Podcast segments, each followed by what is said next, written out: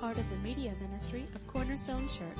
You can listen to this and other messages on our website at www.corner-stone.org or by subscribing to our podcast. This is one of those glorious mornings that uh, we see the, the real value of expository preaching. Uh, again, from time to time, I'll do some topical preaching. Um, uh, Advent sometimes is a time that we're kind of dealing with the the, the topic of Advent, uh, the waiting and the coming of Christ, and uh, but other times well, it may be a subject that we're wanting to deal with. But most of the time, we're going to try to just go verse by verse. And uh, one of the values of that is that we don't skip over really hard subjects. and a couple weeks ago, when we said that uh, when we open up Malachi and it says, okay, you know, this one I loved and this one I hated, and we're going, okay, what does that mean? You know, and we begin to look to the Bible for for real answers. And this morning, I, I, want you to know right up front that even though we will deal with the elephant in the room of divorce, because this kind of a little bit of the context that is brought up, it was actually the sin of the men of Israel as they were going off and they were divorcing their wives and they were going off marrying other women that were worshiping other gods. That was the sin. And yet there's a bigger picture here. And see, that's one thing that we always want to preach when we're preaching expositorily, we get to keep things in context, or hopefully we get to keep things in context. Because I, was, I would want you to know that there's a bigger picture here this morning. Because here's the temptation. If we have not had divorce in our life, if we haven't, uh, you know, gone through that, it would be easy if we just saw this as a sermon about divorce to say, okay, thank God I have not been through that. And maybe we would have compassion and maybe we would have other things that would be going through our mind because it is an emotional subject. Certainly we would be thinking of family members and other friends that have gone through that. But maybe we could escape the, the, you know, the, the quick touch from God because we're going, okay, I haven't been through that. But this is not a passage about divorce. Divorce is simply the, a symptom of the illness of sin the bigger picture is that they have avoided responsibility that comes with being part of a people. This morning when we begin to open up into Malachi chapter 2, verses 10 through 16 this morning, uh, just a quick overview. As we're going through Malachi, we see that last week that he had uh, really his indictment was against the priests, the pastors, the leaders and they had not upheld the law of God. They had allowed for inferior sacrifice, sacrifices to come. And uh, once they lowered the bar, the, the people kind of followed suit. And the, the people said, oh, you don't need the very best. You don't need the perfect sacrifice. Well, you know, I do have this lamb, lamb at home that we don't know what to do with because it's not good for eating. It's not good for this. It's, it's kind of, you know, has all these problems. We'll just bring it to church. And God brings an indictment because they had lowered the bar that they were very much aware of. This was not done out of ignorance. It was done out of a rebellious heart that had just uh, not responded to God. Now we see that that sin from the pastors and the priests now comes down to the people. And this is where we begin to see that uh, not only does God take sin very, very personally, time and time again, thank you. You are gracious and kind this morning. Um, we see that God takes it very seriously because he keeps on referring to these offenses against his name. And we talked a little bit about that last week and I'm not going to go all the way back through it. But God says, look, this is not generic sin. This is personal sin against me. And he took it very, very personally. And we gave some examples of that last week. Now, what was the result of that? We see in verse 8. So let's go back to the text of last week so that we can have a good leaping point, building point for the text this morning. Malachi 2:8. But you have turned aside from the way, you have caused many to stumble. Now again, this is to the pastors. This indictment is to the pastors. You've turned uh, aside from the way. You have caused many to stum- stumble by your instruction. You have corrupted the covenant of Levi, says the Lord of hosts. He says, look, you've sinned and now others are affected by that. Three things that we learn from verse 8. Number one, you turned aside from the way. They had God's way. He made it very clear and yet they did their way. He said, you've caused many to stumble. Our sin is never done in isolation. This whole mentality, guys, that, well, it's my sin, especially if it's a private sin. You know, a sin behind closed doors. It doesn't affect anybody. That is not biblical, and it is not the call of God. Our sin is always going to affect those immediately around us and even the outer circles. Think of a, a rock being thrown into a pond. When you throw a rock into a pond, what happens when that rock hits the water? It ripples out. And those, rip, those ripples, do they contract or do they expand? They expand. That is our sin. And yet, uh, we, we, folks, we, we live in a day and age because we, we champion individualism so much, you know, being an individual, that, uh, that we forget about the responsibility of living in community life. And that's what we begin to see here. And the third thing that he brought against them was that they had corrupted the covenant of Levi. And the, the main thing to remember there is that God is big on covenants. He's a covenant keeper, even though we're covenant breakers. But he does not water down his covenants. He, uh, he upholds them and he expects us to uphold them. Now, remember those three things. Because those indictments that he brings against the priest, this week in the passage that we're looking at, he's actually now bringing against the people. Thus, we see this principle the sins of one does affect the sins of others. Especially if it's the sins of leaders, those people that are in authority do affect those that are uh, subordinates underneath them, are uh, subject underneath them. Think uh, parents and children. Don't think that you sin in isolation and that you're somehow your sin doesn't affect your children. You go, well, that's just Old Testament when he talks about back in Exodus, how it goes to the third and fourth and fifth generation. No, folks, it's pretty much New Testament too. Okay? Not without hope, not without the redeeming hope of Christ when there's true repentance and we turn our hope in our heart back to a holy God who is gracious and kind to give us grace. But this mentality that somehow we live in isolation and that our sin is only our own, folks, it's just not biblical. And yet, everywhere in our culture, this is kind of the mindset. Even if they're not coming from a spiritual, Christian, biblical worldview. This is the mindset of the culture. You're an individual. Hey, what you do, you are free and able to do whatever you want, and there's no big uh, consequence. So the big picture here, let me paint the big picture, then we'll look at the text and how the text kind of brings that out. The big picture is that if you are a Christian, there is to be no more me attitude.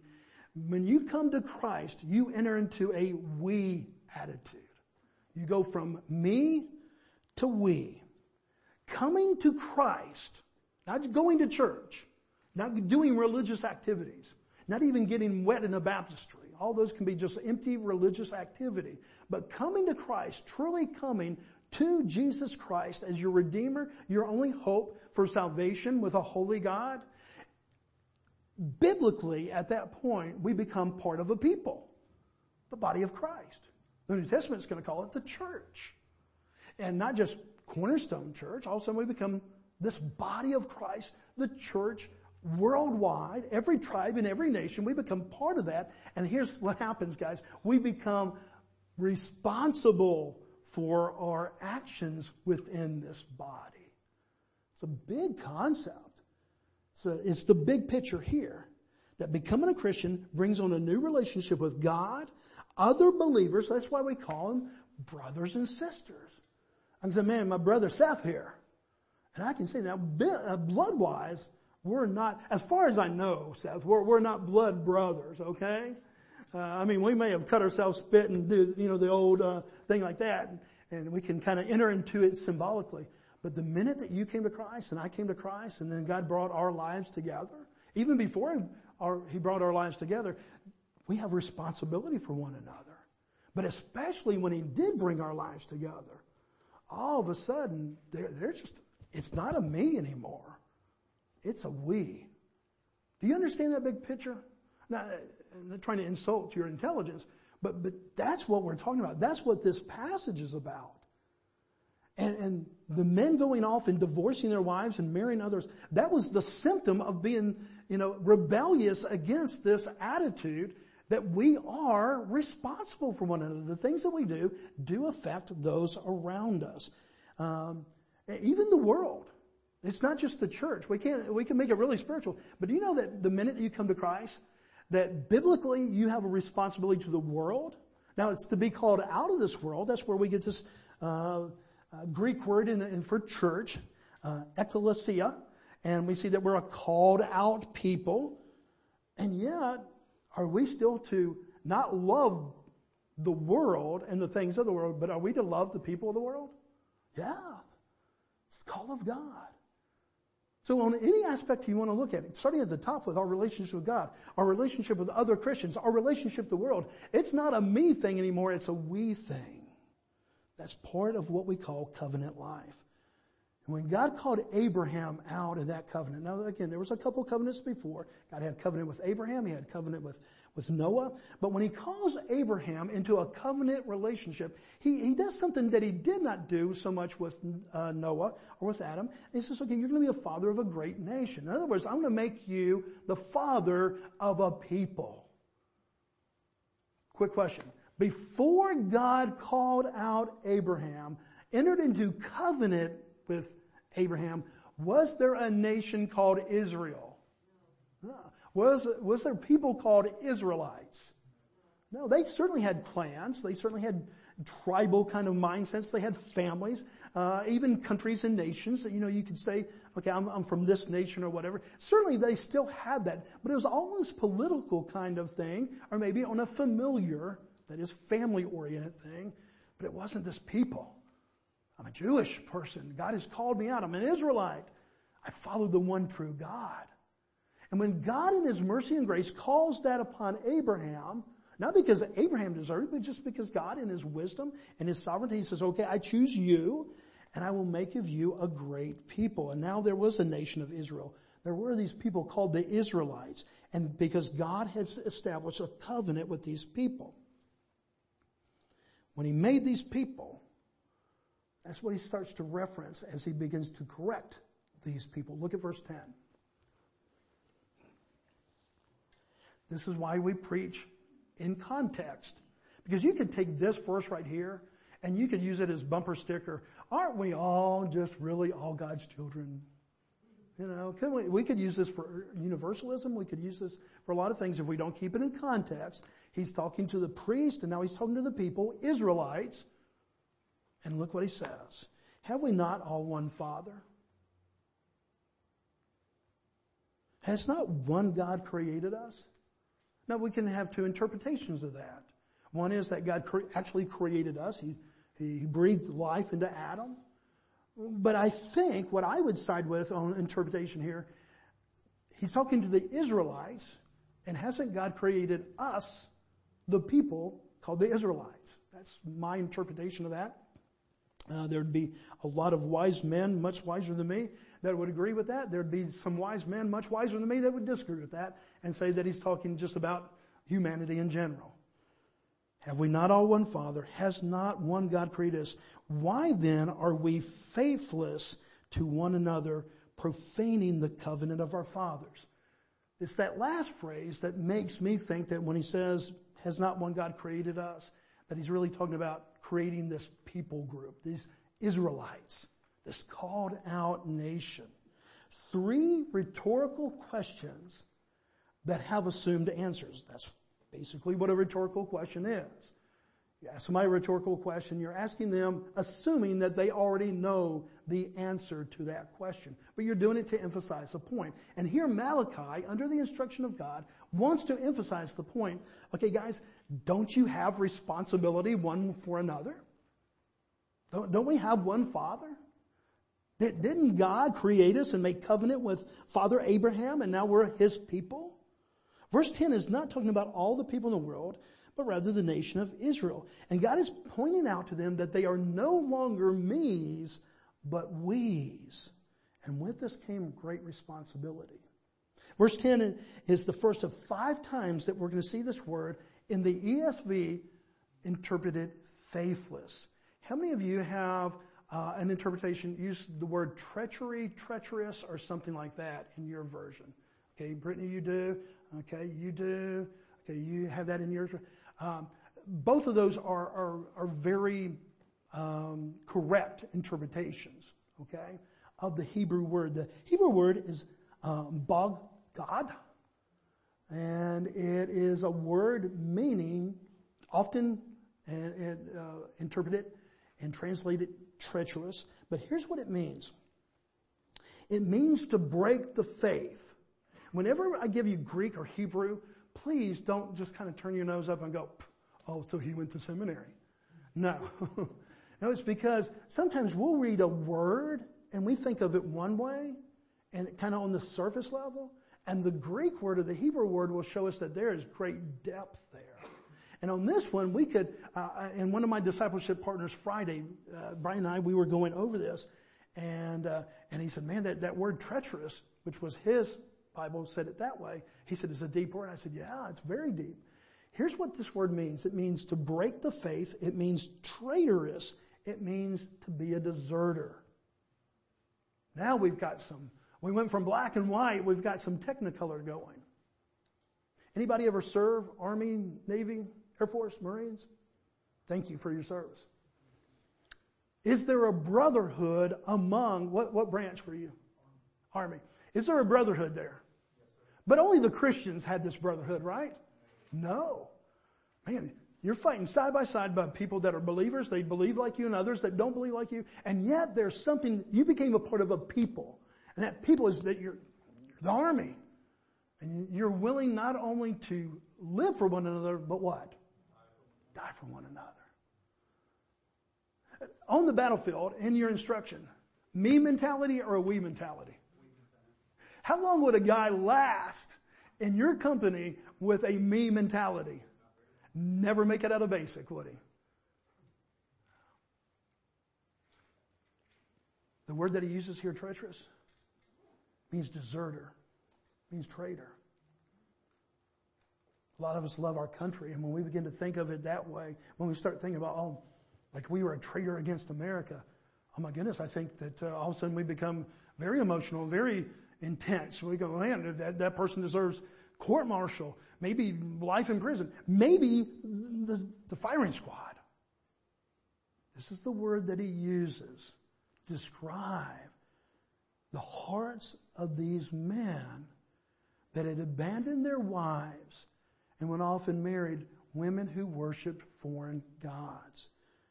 He said, you brought, you broke faith. Your traitorous. What you did was treacherous, was faithless. He's going to use that word five times in this passage. Look at verse 11. So the indictment begins against the people and that they're breaking faith. And verse 11, God in His grace and mercy begins to tell them exactly how. Like he doesn't just bring the indictment, but He always tells them how. Verse 11, He says, Judah has been faithless an abomination. Is an abomination a good thing or a bad thing? Okay, it's a bad thing. And it's not a word that he uses just like every other verse, every other word. Now, if you grew up in the 60s and 70s, every other word from the pastor was abomination. Okay, because they, they preached a whole bunch of an abomination if you were in churches back in those days. But uh, God doesn't use it a lot, but when he uses it, do you think we should kind of think, okay, why does he call this an abomination? And he didn't call this other thing. It's still sin, but he didn't call it an abomination. He draws our attention he says, Judah has been faithless and abomination has been committed in Israel and in Jerusalem. For Judah has profaned the sanctuary of the Lord, which he loves, and has married the daughter of a foreign God. What was the crime?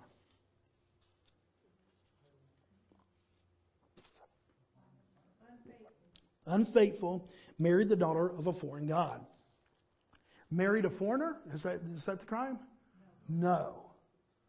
Married somebody that was just not like him? No.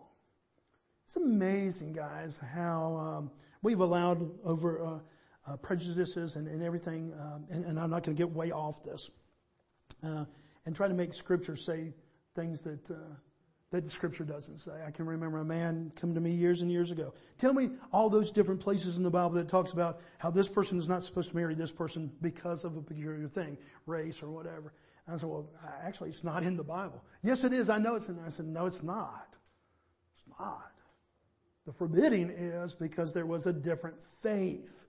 They worship a different God. It was always on the spiritual level. It wasn't because of color skin or because you came from Asia and you came from America or you came, you're French and you happen to be Italian. It was never those things. And here they have gone off and married. That's why it says married a daughter of a foreign God. Many examples in the Old Testament uh, foreigners, if we want to say that, and again, using that terminology of people that were not part of the Israelites, they were foreign to that, they were from a country that, that come to know Jesus Christ. Ruth is a great example. And yet, was it because all of a sudden she just started living in Israel? No, my people will be, yeah, or your people will be my people. Your God will be my God. She makes this confession of her faith. Yeah, I grew up kind of worshiping these gods because this was kind of the cultural thing and in my culture we worship these gods. But now that I've seen your God, I believe in that God and that He is the God that I want to worship. And so your God is going to become my God. And so we see something quite beautiful come out. One of the most, if you want to say endearing love stories of the Old Testament, we see really coming from this basis of this marriage between this person of who's an Israelite, kind of of the faith, and person who had not been of the faith.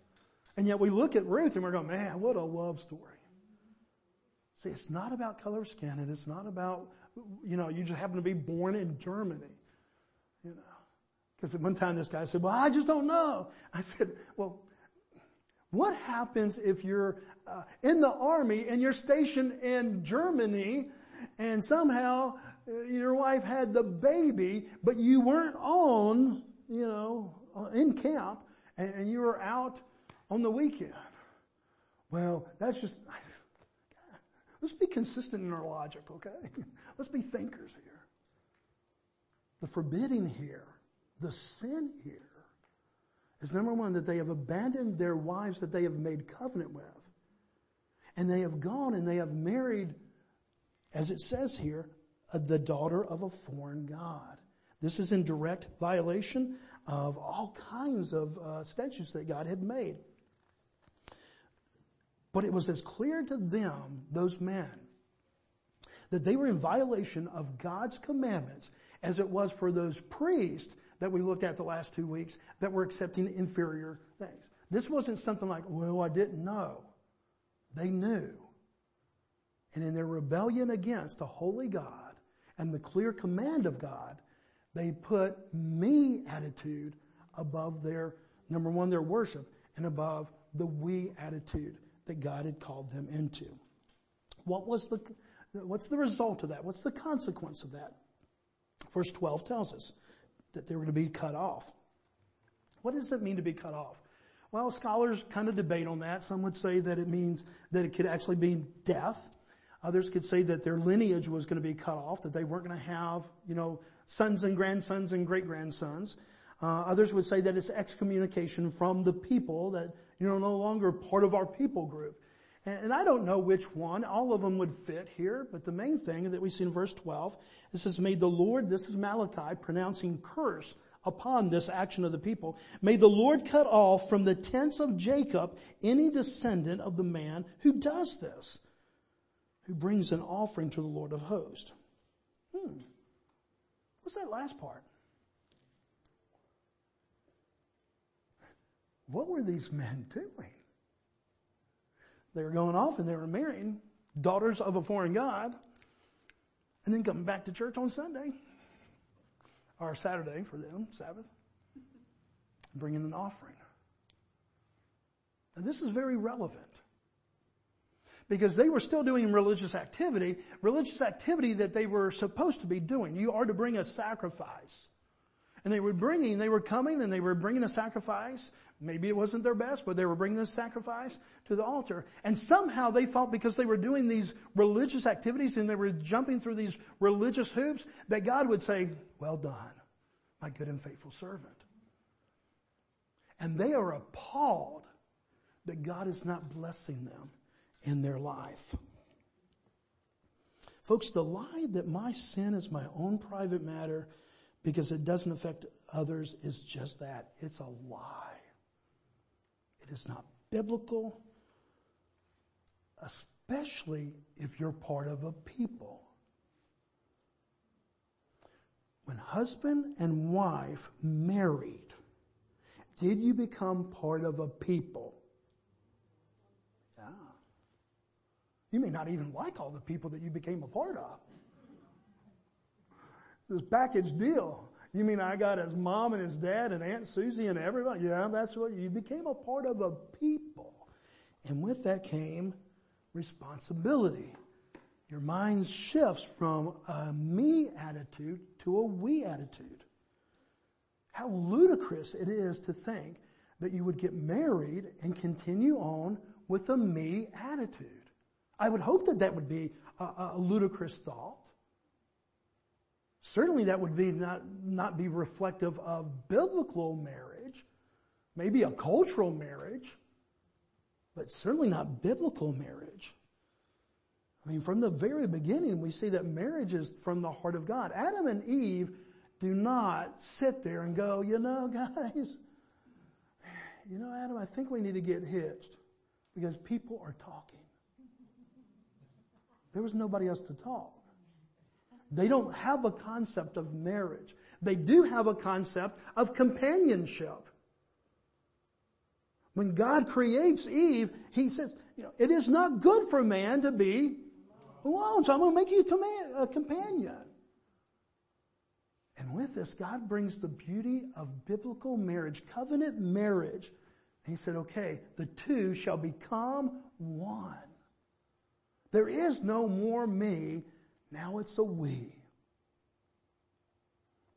Joe. Miss Lorraine. How many years now? 43. 43. Thank you for number one. Had to do some quick math there. You just say you just saved your lunch. You know, right there. Breakfast tomorrow. Yeah. Was the impact of me to we immediate? Miss Lorraine, you're shaking your head now. No, not, not for him, you're speaking of yourself. Because it's a transition. You had been a me before, right? As far as in, in that sense. And then you enter into this beautiful thing called marriage and this covenant that God created, this, this design that God comes up with, not that man comes up with, and we enter, they enter into and they become husband and wife, and all of a sudden there's this transition, even though in one way it's immediate. You go from me to we. Well, the same thing happens biblically when we're Christians. We go from this me to a we. And yet these men of Israel divorcing their wives and marrying their, the, and marrying wives who worship foreign gods. Look at verse 13 and 14. Because God adds to this list, He says, you know, first He says, okay, this is what you're doing. You're marrying these women. And this second thing you do, verse 13, you cover the Lord's altars with, altar with tears, with weeping and groaning, because he has no regard of the offering or accepts it for favor from your hand. But you say, why does he not? Because the Lord was witness between you and the wife of your youth, to whom you have been faithless. There's that word, treacherous, deserter, traitor, though she is your companion and your wife by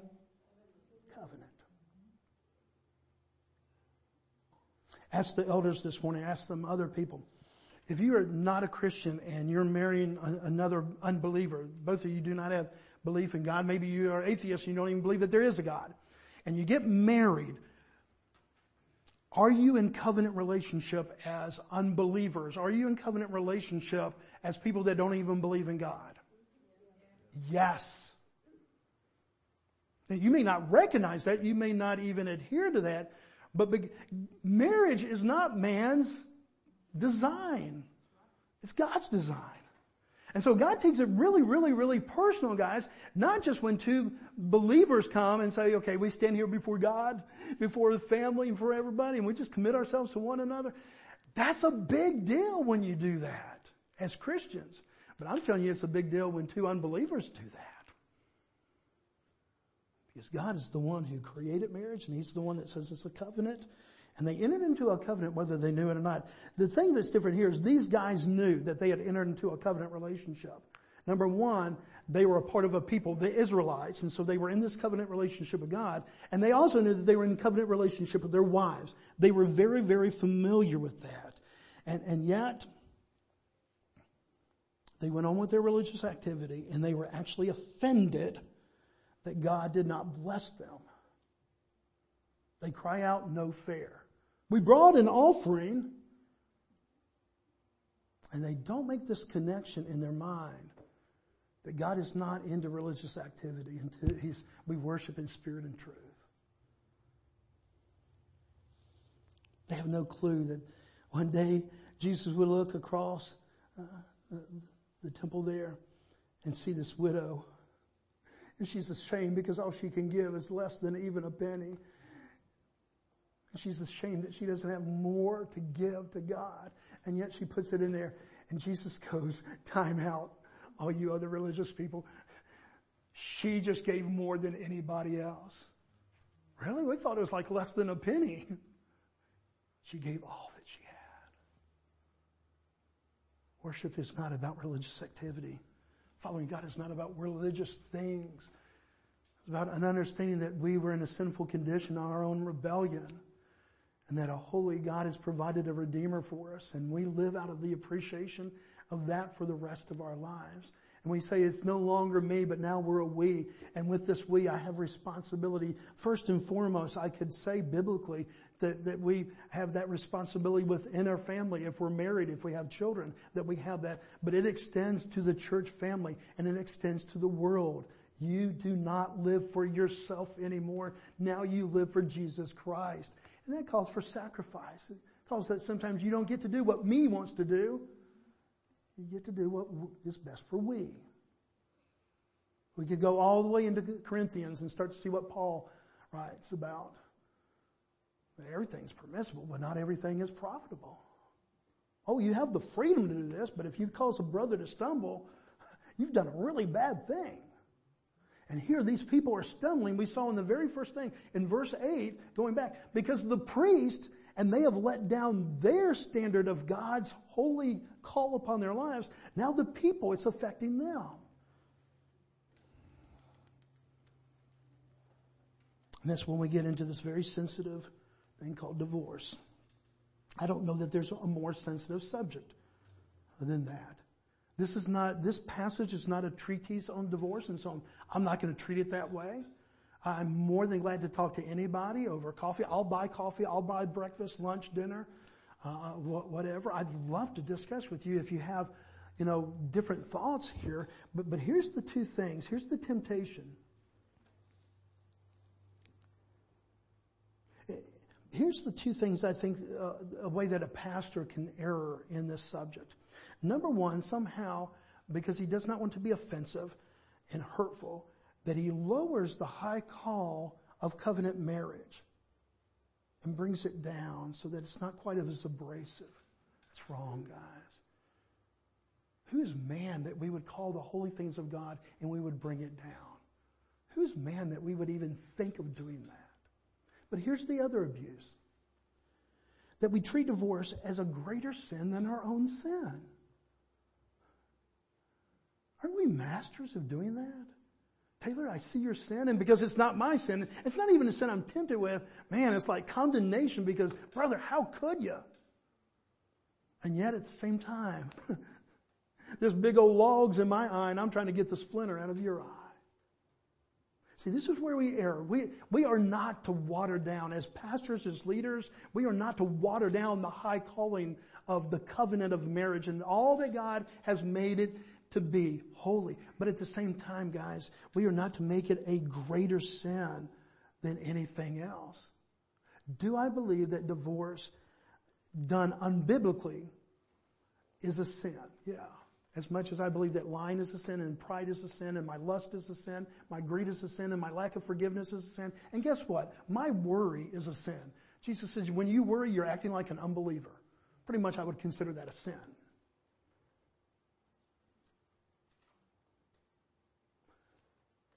Living in a broken world, guys, as Christians, as followers of Christ, we're always going to feel tension between the high calling of God and our broken world and our own sinfulness. And that's why we run to the cross. How do I preach about other people's sin and have sensitivity and grace? By knowing my own sin, preaching the gospel to myself every day, realizing that a sinner such as I, God saved and redeemed, and then all of a sudden, we're very much, we can have compassion and grace one for another. Does God hate divorce? Verse 16. Yes, he does. In the same way that he hates greed and lust and my lack of forgiveness. Oh, now Bobby, you're getting into it. You know, they don't deserve my forgiveness. See, we start making all kinds of qualifications when we come to something like that. Truth is, while God is quite direct about his feelings about divorce, he's also quite compassionate on the subject. You see, God holds a high, high, high, he holds the covenant of marriage high. It is a picture of the gospel. It is a creation designed to be a blessing. It is the foundation that he's established to be the foundation of all human, human community. The law didn't come out and say, we therefore ordain the family to be the foundation of community. No, God did that. He didn't even call the church to be the foundation of community. He said that's going to be the family. God's the one that brings it way, way, way up here at the same time. And that's why, look at verse 14. How amazing he can be in, in compassion. But, but you say, why does he not? That is, why does he not accept this, this, I'm going through a religious activity. Why doesn't he accept it? Because the Lord was witness between you and your wife for your youth, to whom you have been faithless, though she is your companion and, and the, and your wife by covenant. See that phrase, the Lord is your witness? It can mean a couple different things. I think it has two applications here. Number one, God saw that. That's why I believe that even two unbelievers, two people that would claim to be atheists, they get married. God says, look, I see that as a covenant of marriage. I hold it high. But there's a second application there. Here we, we have a woman who's very, very hurt. She's been left because her husband went off with this other woman and so he just divorces her. God is amazingly kind and compassionate to those who have been hurt. Remember Jesus when they tried to, the Pharisees on a couple occasions in Mark, two places in Matthew where they begin to talk to him about uh, divorce because it was a touchy subject back then too. And they knew it brought great division, so they'd try to get him in the middle so that they could kind of, either side could tear him apart. And, and when they did that, Jesus comes back just to the sanctity and, and the beauty of marriage. And, and when Jesus does that, uh, he explains when they said, well, why did you even give the certificate of divorce then? If you're against it, why did you even allow it? Do you remember what Jesus said in response? The reason why Moses gave that certificate because the hardness of your heart, your own sinfulness.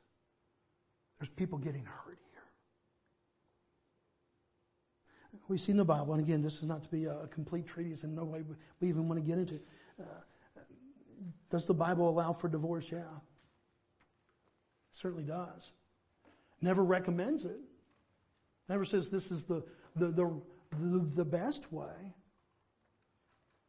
But when you've pastored for 37 years and you've counseled a lot of people and you see all kinds of different abuses and different things going on, uh, you, you always want that marriage to survive. But folks, there's sometimes if repentance doesn't come, God in His grace and mercy says, okay, here, you know, because of these multiple affairs. I mean, it's happened in my family. My parents divorced. You know, I'm, I'm a child of divorce. And that's why I've kid, you know, I've said many times and I've kidded, you know, with you before, I, the young couples at the house when we were looking the other night. Carly and I, we do not believe in divorce. Murder, murder is a high hosp- possibility sometimes. Been on the edge of that before. But divorce not. And, and you know I'm joking about that. Well, maybe. Um,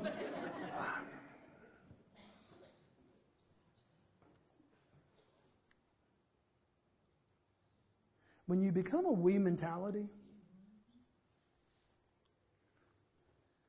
It's amazing. It's amazing. When you let it sink in what Christ has done for you, how kind, compassionate, and loving you're going to be to others, but loving them enough to be also honest with them and truthful to them. That tough love that we talked about in the very first week. Doesn't mean that we just are agreeable to everything. Sometimes because of our love, we need to speak up and say, man, you go back and you fight for this marriage. You go back and do that. And you hold them to this high standard of this high calling that this is something sacred. But that we also realize that we're broken people in a broken world, not as an excuse, but that God has compassion. And for true repentive hearts, there's forgiveness and restoration. Where would we be if you're here this morning and you have divorced in the past and you repented and uh, and God has restored you into let's say that because you weren't I hate to use the word victim in that but but you were one of these ladies and and you didn't have a choice you fought for your marriage and yet your husband went off and, and did this But what if you were the one that was the offender? Is there a curse over your head for the rest of your days? No, there's not.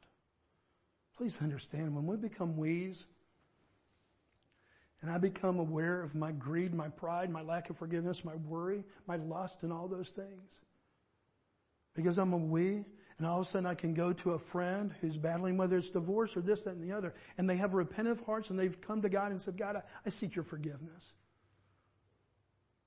That God has restored them, redeemed them through the finished work of Jesus Christ, in the same way that He's restored and redeemed you through the finished work of Christ. Let us please not make divorce a special sin just because you haven't been through it. Let us be people of great compassion and yet at the same time holding high, very, very high, the beauty and the sacredness of this covenant that we call marriage. It's not an impossibility. It's not trying to straddle the fence. You can do both because God still upholds. Christ upheld marriage and the sanctity of it and yet in the kindness that only comes from that Savior.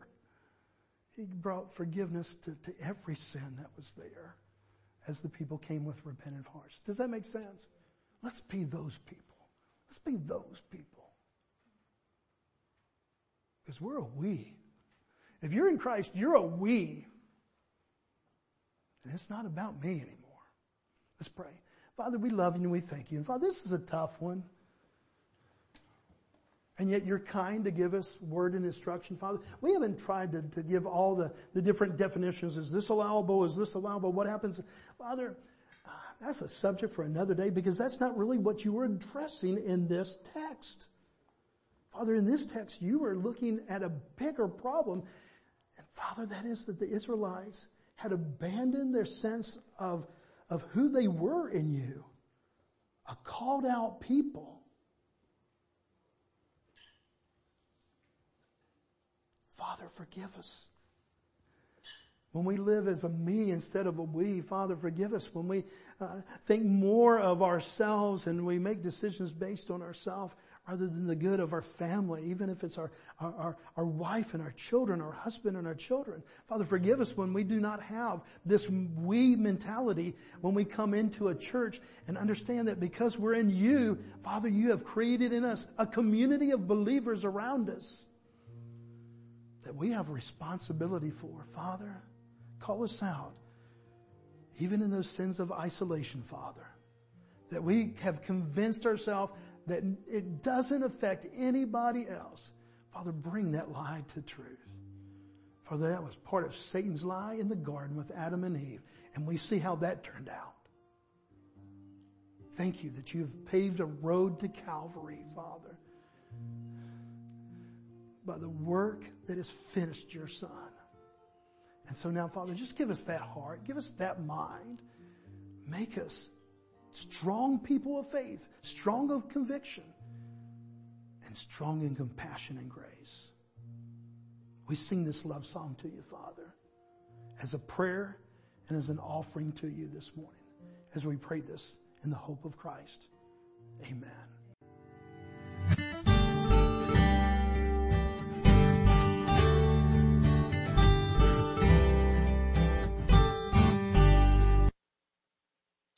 Thank you for listening today.